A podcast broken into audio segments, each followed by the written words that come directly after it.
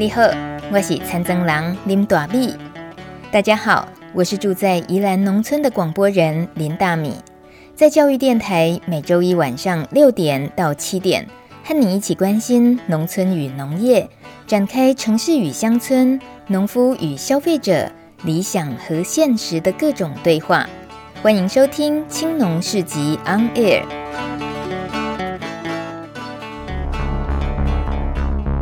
从农村看世界，看见新农村，舌尖上的农村。走开啦！这里是农情农事播报台，我是主播林大米。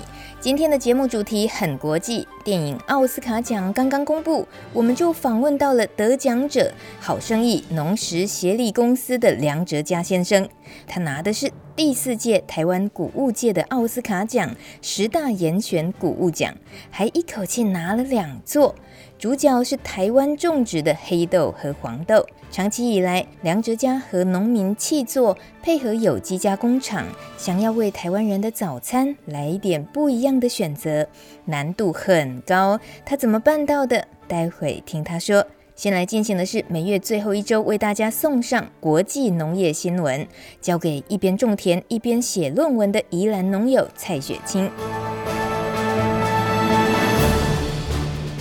上个月在德国柏林举办的第八十四届国际绿色周博览会。是一场大规模且历史悠久的活动，其中包含农产品与农机具展览、三百场讲座、论坛与会议，也吸引世界各地的农企业来访，与政府官员交流取经。但今年更吸引了德国各地的农民、民间组织与社会大众，只不过他们并没有买票入场，而是趁着国际绿色周的媒体关注，来柏林游行，抗议欧洲的工业化农业发展。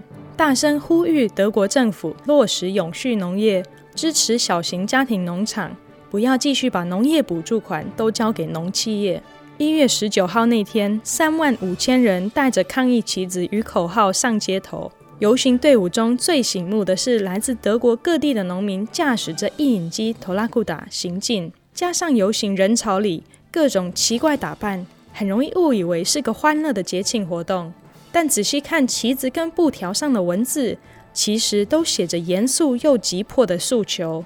例如，队伍上空中漂浮的蜜蜂大气球，仔细一看才发现是四只脚朝上的蜜蜂尸体造型，象征着工业化农业伤害蜜蜂的残酷事实。接着来看日本。日本政府因为各产业缺工的问题伤了多年脑筋后，今年四月一号将有新政策上路，要开放三十四万五千个名额，让外籍移工申请特定技能工作签证来日本居留五年。虽然提供这类签证的产业不限于农业，但对农业产业结构的影响相当大。当老龄化与都市化等社会因素造成日本传统家庭农场没落时，在日本政府的鼓励下，已经兴起了许多企业经营的大规模农场。光是最近六年，日本的农企业总数量增加了百分之六十，而当局的目标是希望农企业数量在未来五年内再次翻倍，达到五万间。农企业虽然急于投入机械化、自动化科技，但劳动力不足俨然是农企业扩张的最大阻力。然而，日本并非第一次开放农业移工。过去曾因为劳资纠纷、劳工剥削等人权问题引发不少争议。今年在提高移工数量的同时，是否能解决原本的问题，仍是未知数。而在日本本国劳动力持续下降的情况下，这个新制度也应该是引进劳动人口的趋势当中的一个新阶段而已。为了提供农企业发展所需要的劳动力，日本政府正努力推动新的签证制度。然而，德国正是因为农企业的发展已经相当成熟与普遍，才引发社会大众的大型抗议。看起来日本似乎正在步上德国的后尘。或许要问的是，未来的农业发展究竟是规模、效率与竞争力重要，还是农民与土地在文化、社会与环境上的价值更重要。以上新闻由蔡雪清编辑播报。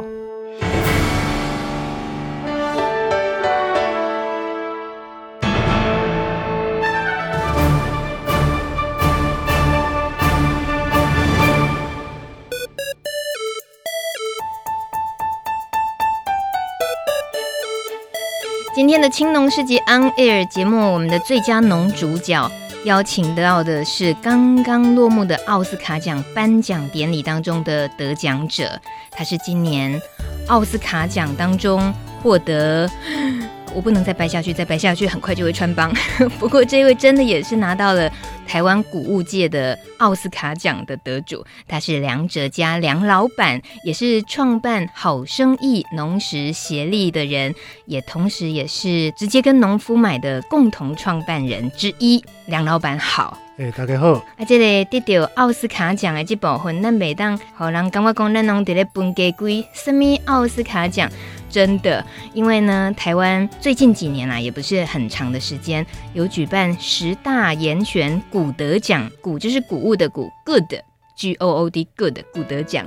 那这是由社团法人台湾谷物产业发展协会他们发起的，主要就是为了鼓励国产谷物杂粮的产品研发，还有这个在年度的时候做一个产品竞赛的奖项，所以号称是台湾谷物界的奥斯卡。今年得奖者最引起注目的就是，竟然有一家公司拿走了两个。你看，十大严选谷物也不过就十个名额，他拿走两个。而这个得奖的就是有机青仁黑豆粉，还有有机黄豆粉。梁老板，你自己得到了这个奥斯卡奖公布的时候的那个消息，那一刻的心情是什么？诶，对我来说非常开心，因为我们是一家很小很小、非常小的公司，那可以一次得到两座，我们感到非常的骄傲。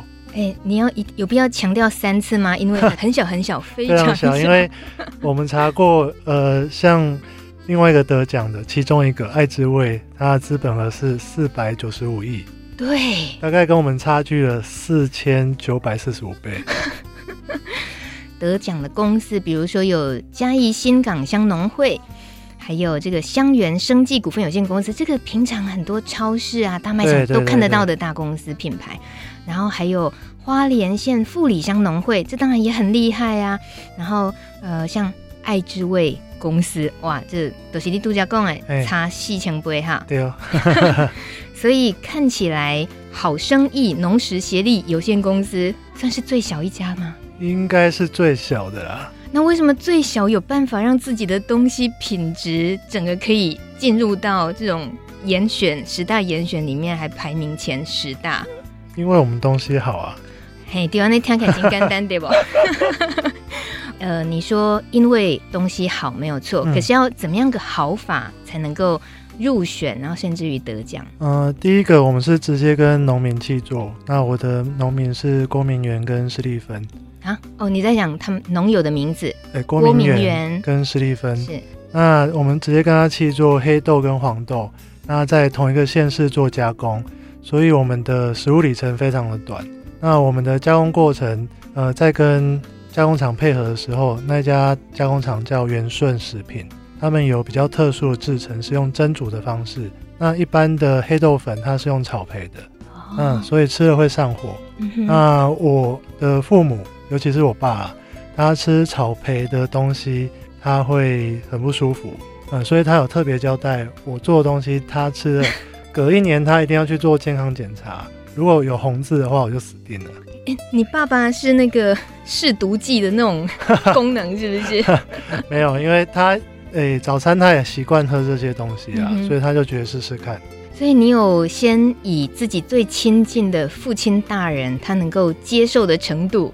以这个标准来开始精进，他的标准非常的高，他吃东西都非常谨慎，所以我想如果可以通过他那一关的话，应该一般市场也不会有问题了。嗯哼，所以烘焙，你说平常烘焙可能就是大家知道黑豆粉来讲，它的制成是这一种，嗯、可是你们刻意是选择呃找有机加工厂用蒸煮熟化的技术做，对，那。这样子凸显出来的是难度的问题，还是什么哪方面的挑战？呃，一个是它不会有香气，它不会说你一去呃类似大卖场的时候，有很多卖谷物原料的，会闻到很香的味道。嗯哼，我们做的是没有，可是它喝下去之后会有淡淡的甜味，然后很原味的感觉。那它的困难在于说，呃，一般来说这样的制成比较费工，然后时间会拉比较长。所以它的制作成本会提高，整个可能应该会比呃，一般制成来说，应该会高两到三倍左右了。嗯哼，嗯，当时选择要用这样子的制作方式的考量有哪些？就除了刚刚说，呃，健康的问题嘛。嗯、然后第二个是我们希望谷物就是以它原来的味道呈现。那再来，一般市面上的黑豆粉这样的产品其实已经蛮多了。嗯，那要怎么去凸显出我们的价值所在？那尤其我们。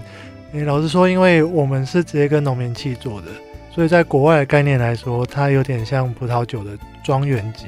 哦，对，它就是很锁定在一个人，他用他的那个农法，在他的农地上面耕种，嗯、所以它的味道跟品质其实是跟着我们很重要伙伴名媛在走的。他如果种得好，我们的东西才会好喝。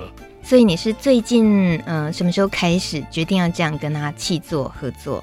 呃，我们大概从在二零一四年就认识了，他非常的专心跟认真在做他的种地瓜跟种稻米这件事情。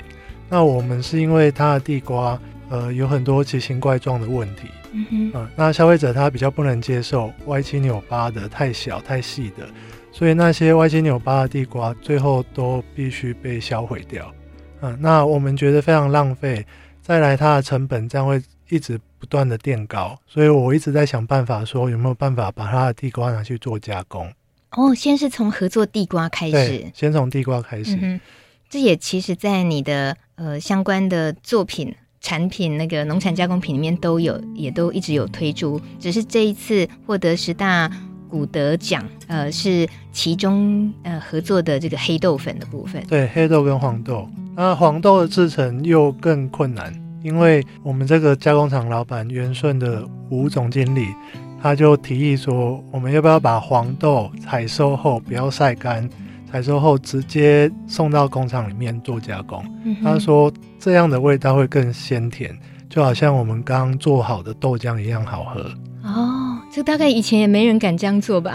诶，因为非常困难，因为我们豆子采收之后，诶，二十四小时到四十八小时内就一定要送到工厂。假设我们没有去做晒的动作的话，这个豆子很快就坏掉，嗯、所以一几乎应该是一定要在同一个县市内才有可能完成这件事情的。嗯哼，听到这里大概知道梁老板事情专门找男的去试。对，其实哲嘉你在友善环境农业这个部分已经投入很多年了。那常常你看到生产者他们产量过剩，可是不知道该怎么处理这些困境，所以你也就一路上走过来，你就几乎就是希望帮忙想办法，然后慢慢的我们也会谈到，甚至你就自己开个很小很小非常小的公司，专门来透过当季采收，然后做这种食品加工的方式，让他们的很用心栽种的食材有更多元的变化。可是，呃，要做这样的事情真的都不容易，要帮他们找到出路，这些也都很难。可是为什么不挑呃大众一般一般知道的、容易上手的？为什么你挑的这个做的方法啦，然后呈现的方式都，你是怎么样去评断怎么样做才是你要选择的路？诶，的确是我事情都挑难的做，因为我觉得简单的事情大家都做了，那我做了就没有意义了。哦。哎，那呃，有一句话是，呃，树要长多大，它的根就要多深。嗯、呃，所以我在想，说我基础扎实的功夫一定要先做足，然后再去做呃其他比较花俏行销的事情。啊、呃，所以我们一路上都一直在陪伴农友做农产品加工的事情，就是希望说大家的东西都可以卖得掉、卖得好。嗯哼，呃、所以像这样子合作出来的作品是透过怎么样的平台贩售？呃，平台贩售其实很多元的，因为做生意就是要，诶、欸，人进得来，货出得去嘛，所以任何的商机其实我们都不会放过啦。呃，比较平常的，比如说像电商哦，现在的小农电商非常多，这些电商我们都会逐页去拜访，然后呃，看有没有机会可以上架。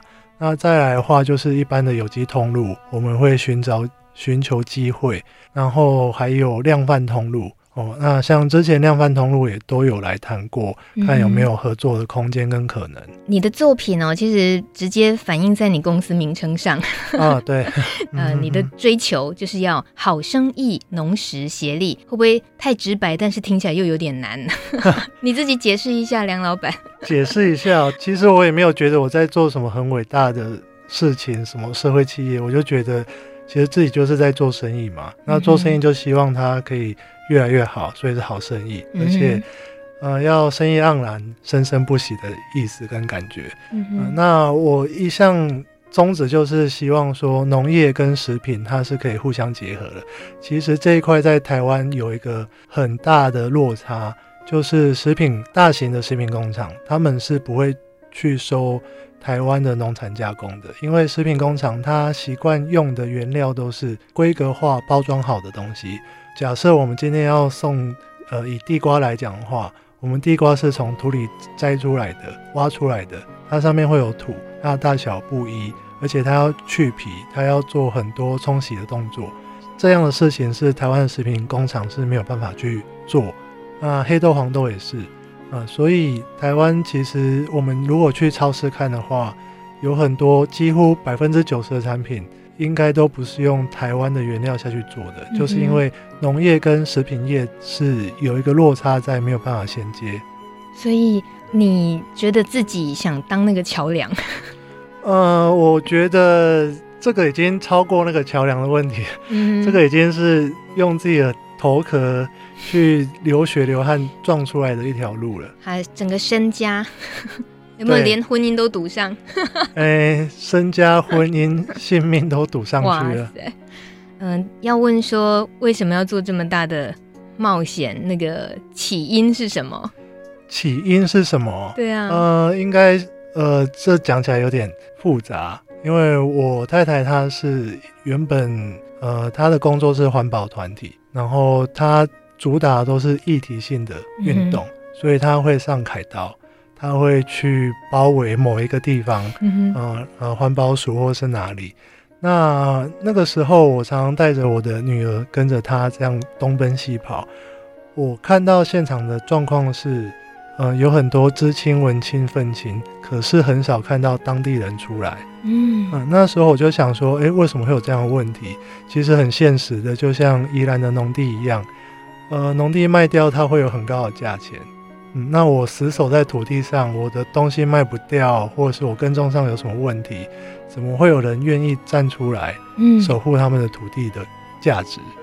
所以你得往土地那边钻过去。嗯，所以我想说，有没有另外一种方式？我们不要用抗争，我们不要用抗议，嗯，我们不要上街头的方式，有没有什么办法可以把呃农农人跟土地，呃，让他们可以安心的在那边耕种，嗯，安心的。做好呃自己的事情，嗯、呃，那其他的事情交给我们。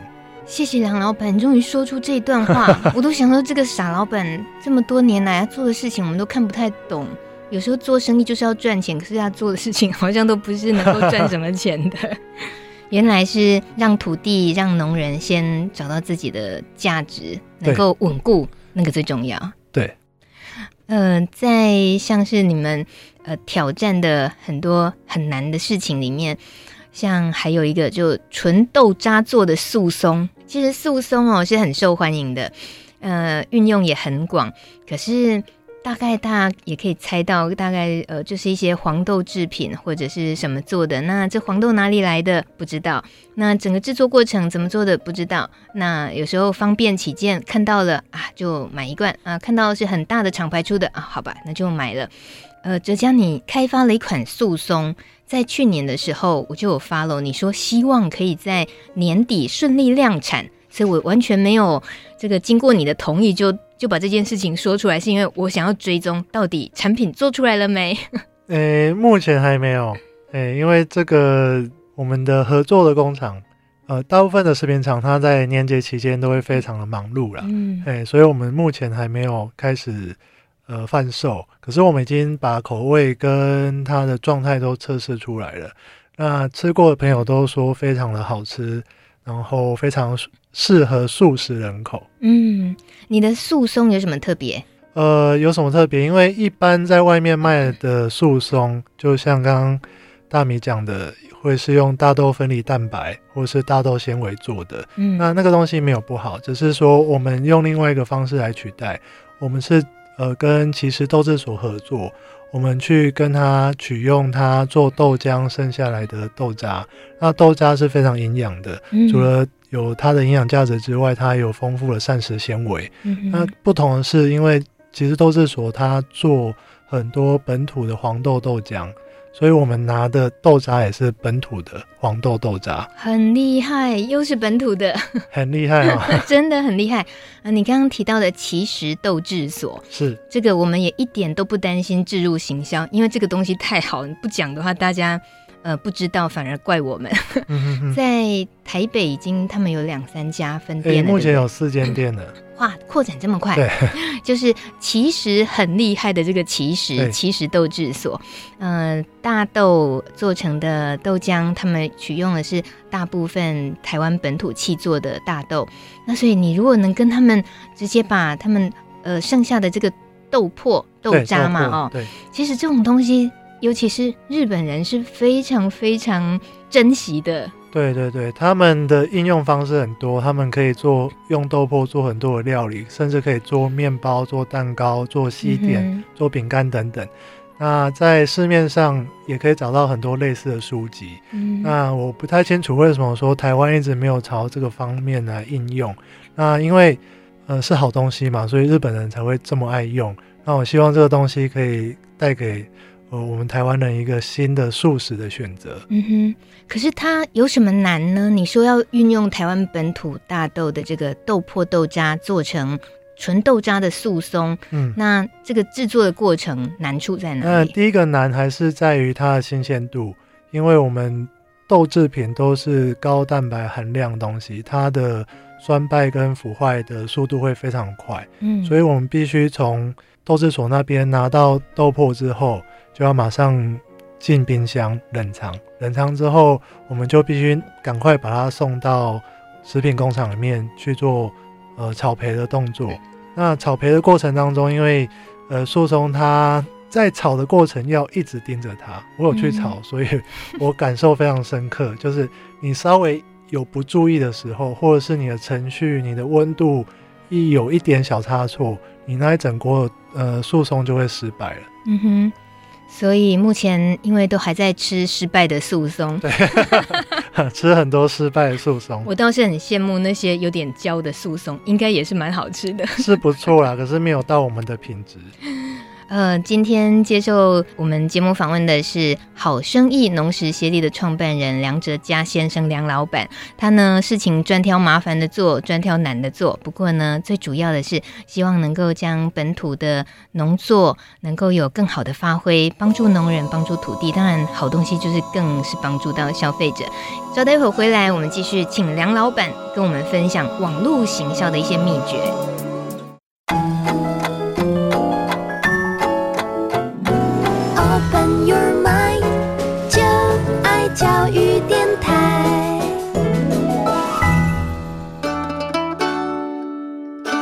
正在收听的是《青龙市集 On Air》节目，我是大米。今天的节目邀请到的是刚刚奥斯卡奖颁奖落幕，而且拿到了两项大奖的梁哲嘉先生。嗯，大家觉得奇怪？昨天这个颁奖典礼上没有出现这个名字哦。有，你注意错地方了。我现在说的奥斯卡奖的得奖名单是来自台湾的古德奖十大严选古物的古古德奖。Good，这个是由台湾谷物产业发展协会发起的，是专门为了鼓励国产的谷物杂粮产品研发设计的奖项，也号称是台湾谷物界的奥斯卡奖。今年呢，十大的得奖作品里面就占了两项的，就是来自好生意农食协力公司。梁老板他说，他是一家很小很小、非常小的公司，到底怎么有办法跟那么大的企业同时能够占据得奖奖项，而且自己一个人就拿走两个。当然，刚刚在上一段访问的时候，我们知道了他的出发心就已经是个很有野心的人。虽然资本小，可是野心大。这个野心是关系着土地的，关系着我们台湾农人的，所以这真的是要自己把自己赔进去做，才会知道，哦，原来那个资本不是用数字衡量的。呃，我我其实也有点好奇，哲嘉，哎、嗯，是你像是今天在节目中跟我们分享，哇，你这个黑豆粉怎么做？黄豆啊，素松，你都是怎么样跟本地的农友去做？那个难度在哪里？这些都公开都分享出来，消费者当然知道，哇，这个真的是品质保证又支持本土农作。那难道这些事情那些大企业不能学着也拿去做？那以后你就没事做，会不会这样子？诶、欸，非常放心，他们不会，因为这个东西的成本实在太高了。诶，可是大资本反而才能够砸成本，不是吗？不太可能，因为我们本土原物料成本跟国外的原物料成本足足就是多了。如果以进口商来说，应该是多了四五倍、五六倍这么多啦。所以他们要去投入这样的事情来说。我是完全不会担心他们来抢走我的饭碗。嗯，如果他们要，我也非常的开心。你的意思是，他根本没利润，人都没去做，对吧？哎，没利润啊！啊，啊为什么你也当做？为什么你能做？哎，就是我们公司小嘛，很小很小，非常小，所以我们可以慢慢的做，做到我们不用负担那么多的成本，那么多的管销费用。嗯，那只要我们可以活下来，生存下来，这样就可以了。那这样，这个产品的定价会不会也是比较让一般人没有办法接受？呃，对。可是实际上来说，这是一个很有很有趣的事情啊。就是当我们的成产品定价是比一般产品高的时候，我们可能要去问的是，为什么一般市售的产品它会比较便宜？嗯，这是很好的思考诶。对，因为假设说我要上到比较大型的连锁通路的话，它的折数。可能我不方便讲，可是算一下它的成本，我会非常怀疑，哎，怎么可以成本做到这么低，这么低这样？嗯，梁老板真的是个怪咖。我要跟大家爆料，我曾经为了要买就是黑豆粉嘛，就好生意农时协力推的，刚好有得奖。我去年年初就知道要买这个喝。我要买的时候呢，我不是直接找梁老板，我当然就透过他刚刚有分享，很多平台都买得到啊，一些呃小农的平台或者是很大的这个电商都买得到。那我。我只是问问梁梁老板说，请问一下梁老板，哪里你的利润会比较高？哪一个平台？我还是希望可以让梁老板最呃，你们最后收到货货款的时候可以收到多一点。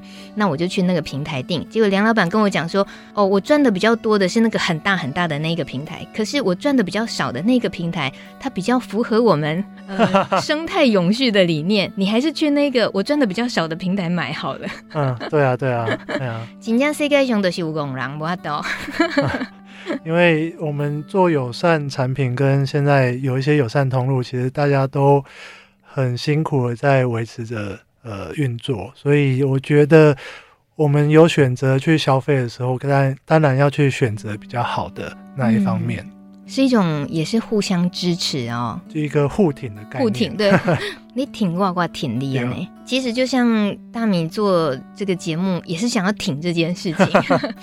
呃，所以我们不是说只有那种嘴巴讲要挺要挺，化成行动，还有化成自己要真正有实力，那还是比较重要。因为消费者最后还是最现实的，他们想要看到好的东西，他们能够买得起的东西，所以。怎么样行销自己这个部分，梁哲嘉先生，你看起来为人低调朴实，可是你做起网络行销，你懂很多诶。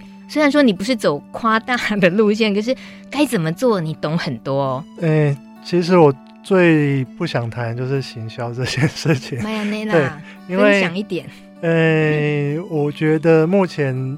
呃，在我的好生意里面，就是先把产品的本质做好。嗯，所以其实我一直没有去把网络行销这一块好像做的很花俏跟铺张。嗯、呃，虽然我以前在呃之前公司蜂巢音乐做了九年的网络这一块，网络数数位事业部，嗯，那有很多的经验可以分享给大家。可是对于自己到底要不要把网络行销做得很大鸣大放，都是我一直在犹豫跟考虑的事啊。所以你放在自己身上不见得很用力，可是你很愿意教大家应该怎么样注重网络行销。所以你今年有在社大开课，对不对？对，宜兰的社大。呃，宜兰跟罗东社大，哎，好像礼拜三跟礼拜四吧。哎，老师，你 你要记得去上课啊。会。其实啊，我们都知道农民都很忙的，小农有时候也都自产自销的话，早上种田，还有忙着做加工啊、出货，晚上还要写脸书、写一些文章互动，呃，时不时呢，也可能还要带一个农村小旅行。所以这些呃，在网络行销现在已经非常吃重的这种工作里面，对于小农来讲，也是势必得面对的。那像是哲嘉，你会选择在社大开课，嗯，分享这个网络行销课程，大概会注注重的，也可以趁这机会，我们或许不是所有听众都会有机会去上这个课，但可不可以分享一下你，嗯、呃，觉得？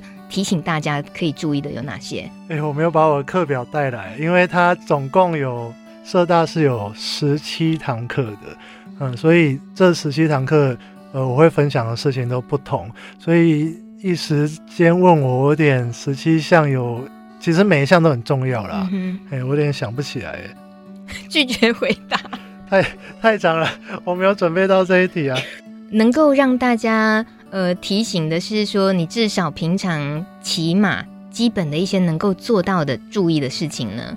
呃，我觉得最重要的是，呃，其其实现在这个大家网络用很多，然后很多品牌在上面，很多的广告什么，会不会对于小农来说会有很多的挑战？其实我觉得并不会，因为我觉得这是最好的时机点。哦，嗯、呃，因为大家现在用手机很方便，那所有的软体包含 Line 啊。或者是 Facebook 或其他 Google 的软体，他们都有手机版的。呃，以前我们在教的时候，那些农友们用电脑是有很大的障碍，他们用滑鼠有很大的障碍，用键盘他们很不习惯。可是现在用手机的时候，他们可以用的比我们还厉害，而且看的时间比我们都还久。所以现在是一个没有技术门槛的时代。那背后呃有很大的资源系统，比如说像黑猫，像新竹物流。店到店、便利商店代收货款，嗯，然后像一些比较方便的行动支付，都可以有很强大的资源，所以现在是一个很好的时代。等于对于小农来说，它可以畅行无阻了。大家只要愿意去运用工具，真的很多。对，可是呃，唯一的挑战就是我们要先认清我们自己在做的品牌是什么。嗯，嗯，大家说品牌最难做，就像我现在在做的事情一样。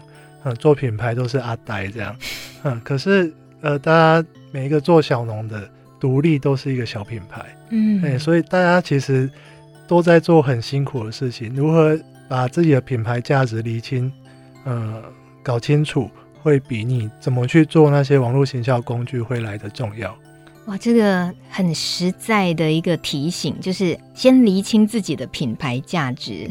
这可能不是一件容易的事，我觉得梁老板你自己可以示范一下，因为我发现你最近呢做了一件事，是农民食品加工的问卷大调查，嗯，我觉得这也是在厘清你自己的品牌价值，对不对？诶，其实不是，啊、我是在帮大家厘清哦，帮大家厘清啊。对。可是因为透过这个问卷调查，你会呃提问的一些问题里面，感觉上就是可以让。就帮助呃与农友啊，或者是消费者之间的合作，可以有一些思考。比如你会问说，那、你的身份是半农半 X，还是说你有想要种田，但是还没开始？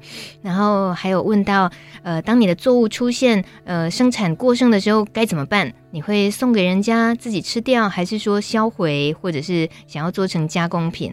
也有问到，嗯、呃，是不是有在制作食品加工品等等这些问题的厘清目的是什么？嗯，其实我呃好声音公司另外一个着重的，除了我在卖的东西之外，嗯、呃，还很重视做呃农友食品加工上面的辅导跟支持。嗯嗯，所以我问这些问题是希望说，在二零一九到二零二零年的时候，我可以在呃哪些方面可以让农友更顺利的发展他们自己的，不论是食品加工或是他们自己的事业。所以我问了很多问题是，是呃希望我可以自己开一些课程，呃不论是我自己开，或是我邀请讲师、食品技师啊，或营养师，或者其他专业的食品工厂老师来。希望大家可以呃从当中可以学习到更多呃食品加工的知识。嗯，所以这份调查结果已经结束了吗？它有哪些发现？呃，目前是结束了，可是我觉得样本数还不够多啦。目前是回收大概六十份问卷，嗯，嗯，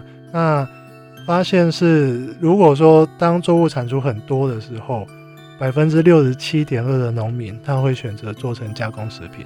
哦，嗯、那有百分之七十四点一的，他现在就有在做食品加工了，蛮高比例吧？嗯，非常高的比例，嗯，嗯，而且。没有人去选择说，我未来不想做食品加工，嗯、这个选择人数是零。所以现在目前农民、农友、小农都很知道说，呃，加工食品对他们来说是很重要的一块。嗯哼，可是台湾在。一些小农的食品加工上，我们之前也访问过好时机创办人谢老板谢生佑先生。就这其实还是一一段艰辛的路在走。欸、那哲嘉，你也是走在这条路上，要帮助农友，然后跟政府的一些政策面之间，希望能够越快有进展越好哦。嗯，政策面我觉得这两年的农委会已经做了蛮多的啦。那他们现在有一条新的法律要通过，那目前正在修法。那如果通过的话，应该对农民的帮助来说会非常的大，帮助会非常的大。好了，这就交给我好了。这个本节目只要一知道有这件事情的时候，会马上告诉大家。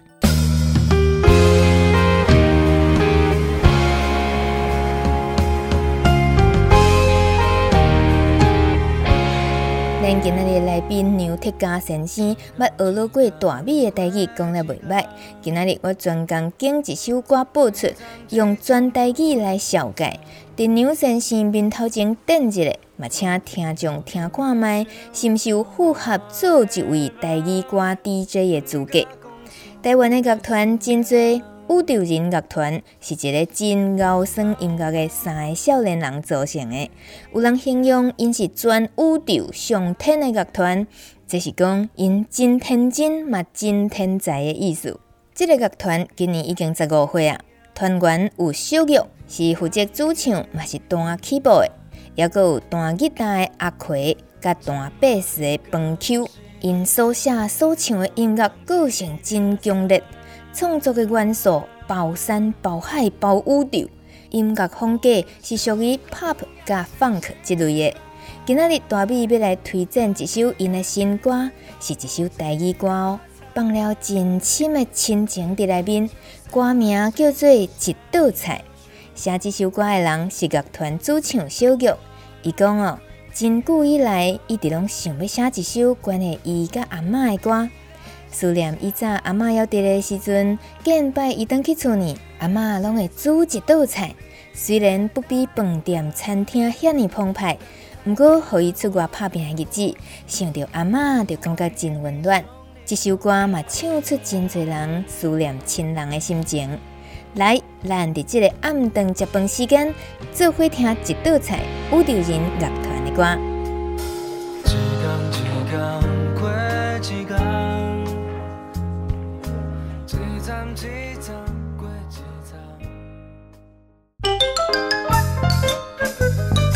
走读农农村小旅行，农农农，走读农村小旅行，农村超好玩。接着我们进行走读农村小旅行。我今天不能放过梁哲嘉老板呢，因为他不管是从几年前。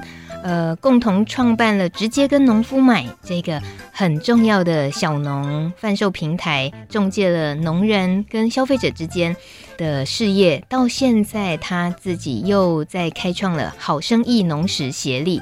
浙江，我其实可以感觉出来，你就是一个中间人。如果讲的很直白，阿力是看高啊。但是你不是那种转一手就赚一手的很轻松做生意的中间人。对，你都是亲自去跑到产地，跟农友把干净，跟消费者交心，偏偏弄做会种做搞刚的中间人的点。所以可以跟我们分享一下你这几年走访产地的一些经验里面。有什么地方特别令你难忘的，或者是农友的故事吗？嗯，呃，我那时候一年大概要跑十万公里哦，哦，那诶、欸，每个月大概保养汽车大概要保养一到两次这样，哎，就是非常的遥远。那每一次拜访，其实每一个农友背后都有一段故事。嗯，嗯，那如果说我在拜访的过程当中碰到一个非常非常有理念契合的农友的话。我在回程的路上开车都会非常非常开心。这样，对，我碰到很多农友，我的印象都非常深刻了。那其中有一位，呃，我都叫他台湾的木村爷爷。大家知道木村爷爷是什么？不知道。诶，这一生只当一次傻瓜啊，就是那个木村爷爷。嗯，木村爷木村先生就是用自然农法种植苹果的一个真实的故事嘛。是。那这位陈文章先生，他在台南的深山照顾他父亲留下来的果园，他没有喷任何的农药，也没有施任何的化学肥料。那我第一次去的时候，一直听到，呃，他的果园一直出现一段声音，嗯，蚊子。原来是他在他的园子里面放佛经哦。嗯，那他真的，我亲眼看到，他会摸着树。跟树说话，说对不起，我没有好好照顾你。哦，对，起鸡皮疙瘩。那他因为没有喷洒任何东西，他其实呃柑橘类的作物不是那么好种。嗯，他种出了一颗一颗黑到发亮的柳丁。黑到发亮，黑到发亮。我每次拿照片去讲座问大家的时候，大家都会说那个是奇异果。啊？嗯，你是说？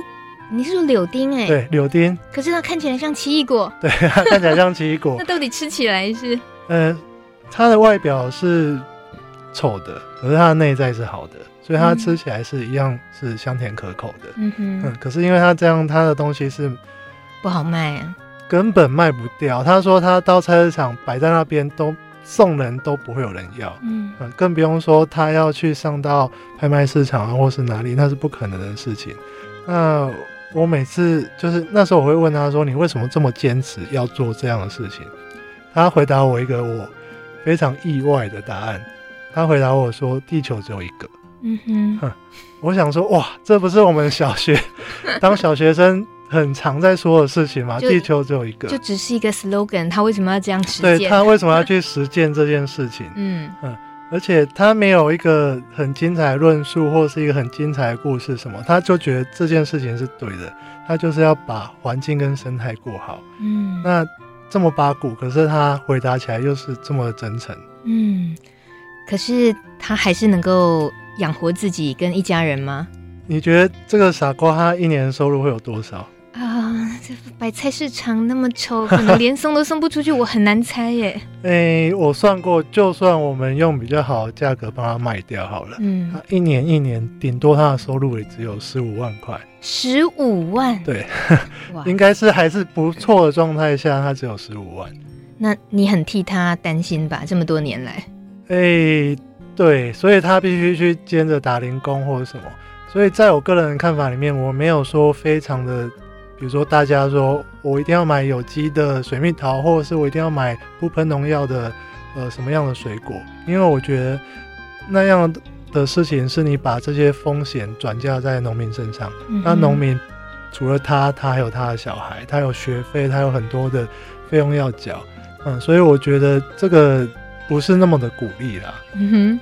但这个地方，它是一个平常，嗯、呃，如果消费者有兴趣的话，想去探访也到得了的地方吗？啊，到不了哦，那个非常非常的遥远，要经过重重山路才到得了。走读农村小旅行，你要介绍我们去一个到不了的地方，你可以形容这是一个什么样的地方吗？它的整个外观环境、欸，它是在一个水源头，嗯，就是它那边算是河川的上游。所以他也这一部分他也非常坚持，所以他不喷任何的药剂跟化学肥料，这样。嗯哼，在台湾的哪里？台南的深山里，听起来就是一个秘密的地方。对，你还是有在帮他呃卖水果是吗？诶、欸，现在没有了，因为其实他的这些呃不喷药作为，呃以柑橘类来说，会有一个很严重的问题是呃新天牛的危害。新天牛，嗯，就是一种，呃，天牛我知道，但现在有新天牛，是不是？一种昆虫，它会产卵到树干里面，嗯哼，嗯，然后长出来的样子就是肥肥大大的，像蛆吧，然后它会把里面的树干里面的那个应该怎么讲？全部挖空，嗯，那那棵树就死了，嗯嗯，那这个在目前台湾来说会很难防治。假设你都不去喷那些农药的话，会很难防治，嗯嗯，所以在他这么坚持的状况下，他的柳丁园几乎都死光了。哦，天哪！对，他可能用一棵一棵树的抚摸着他们，跟他们道歉过。所以我没有很支持说，哦，我们凡事都要去选择有机无毒的农产品啊，嗯，因为我觉得合理用药是正确的事情。嗯嗯，节目最后其实关于哲佳你个人的一些。呃，职场职涯的历程，听到这里，终于也对于你做的傻事，我稍微都稍微理解一点点。希望大家可以支持这样的理念的话，你可以在网络上搜寻“好生意农食协力”，可以看看这个傻老板最近有没有研发什么很麻烦的新作品。嗯、不过，呃，最后可以分享一下吗？因为我在你的 FB 哦看到你公开，原来就像你刚刚说，你在蜂巢唱片当过网络行销八年呐、啊。嗯八九年，呃、九年，很久哎、嗯。然后那时候你说那时候的蜂巢老板，他就是一个非常支持你可以利用在上班的时候发起共购有机蔬菜。哦、对我 那时候就觉得农人很辛苦，嗯、那我们要去支持呃有机蔬菜这件事情。那我也不知道为什么，我有一天就鼓起勇气去敲他们说。那个杨先生，我可以在上班时间 要大家团购，而且花上班的时间买这些比较好的蔬菜吗？你那时候已经有找好第二份工作吗？哎、欸，还没。Oh, OK，好，你算你蛮有种的。对，可是他是一个非常 nice 的老板，然后一个非常好的人。那、嗯、他觉得这件事情很有意义，除了对农友来说，对于他的员工来说，也可以吃到比较健康的食物，所以他觉得这件事情是可以支持的。嗯，那。他就开放说，OK，以后每个礼拜三的下午的一个时段，有一个很大的桌面可以清开来，哦，那我可以把所有蔬菜放上去，让大家除了可以提前预定之外，还可以让没有预定的人在那边选购。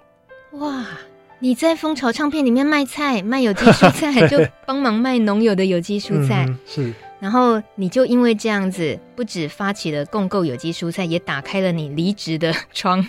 呃，对，你就因为那样子开始走向了土地。呃，这是一部分啊，对。那我就大概比较了解说，哦，这当中的产销机制，嗯、呃，比较呃另类的产销产销机制是什么？呃，所以我就比较有勇气离开那个 稳定的工作。嗯，这个故事告诉我们，上班的时候还是可以发起一些共购，大家网购。但网购什么很重要，嗯、因为那会关系到你离职之后的 出路。今天很感谢哲嘉来，时间很有限，我想以后我们会持续的关注好生意农史协力的新的作品，也希望哲嘉随时跟我们呃透露一些我们所有的关心友善耕作，关心台湾农产。加工应该注意的事情，发一些内幕消息给我们，嗯、我们再告诉听众。因为我可以讲早安恰恰好。嗯嗯，好好。希望大家可以脸书搜寻早安恰恰好。那这是我的农食品牌，我专门在做早餐的呃冲泡饮跟一些早餐的东西的搭配，因为我觉得早餐是大家生活的日常。我们本土农食不是只有文创啊，或是另类的东西，是可以进入大家的日常生活里面的。早安，恰恰好。对，为你的早餐打开另一扇窗。谢谢哲嘉。好，谢谢。感谢你收听今天的青农市集 On Air。如果想听到更多农业与农村的故事，网络上搜寻“米米之音”就可以听到更多农村故事资料库喽。米是稻米的米，米米之音。下个礼拜一晚上六点空中见，拜拜。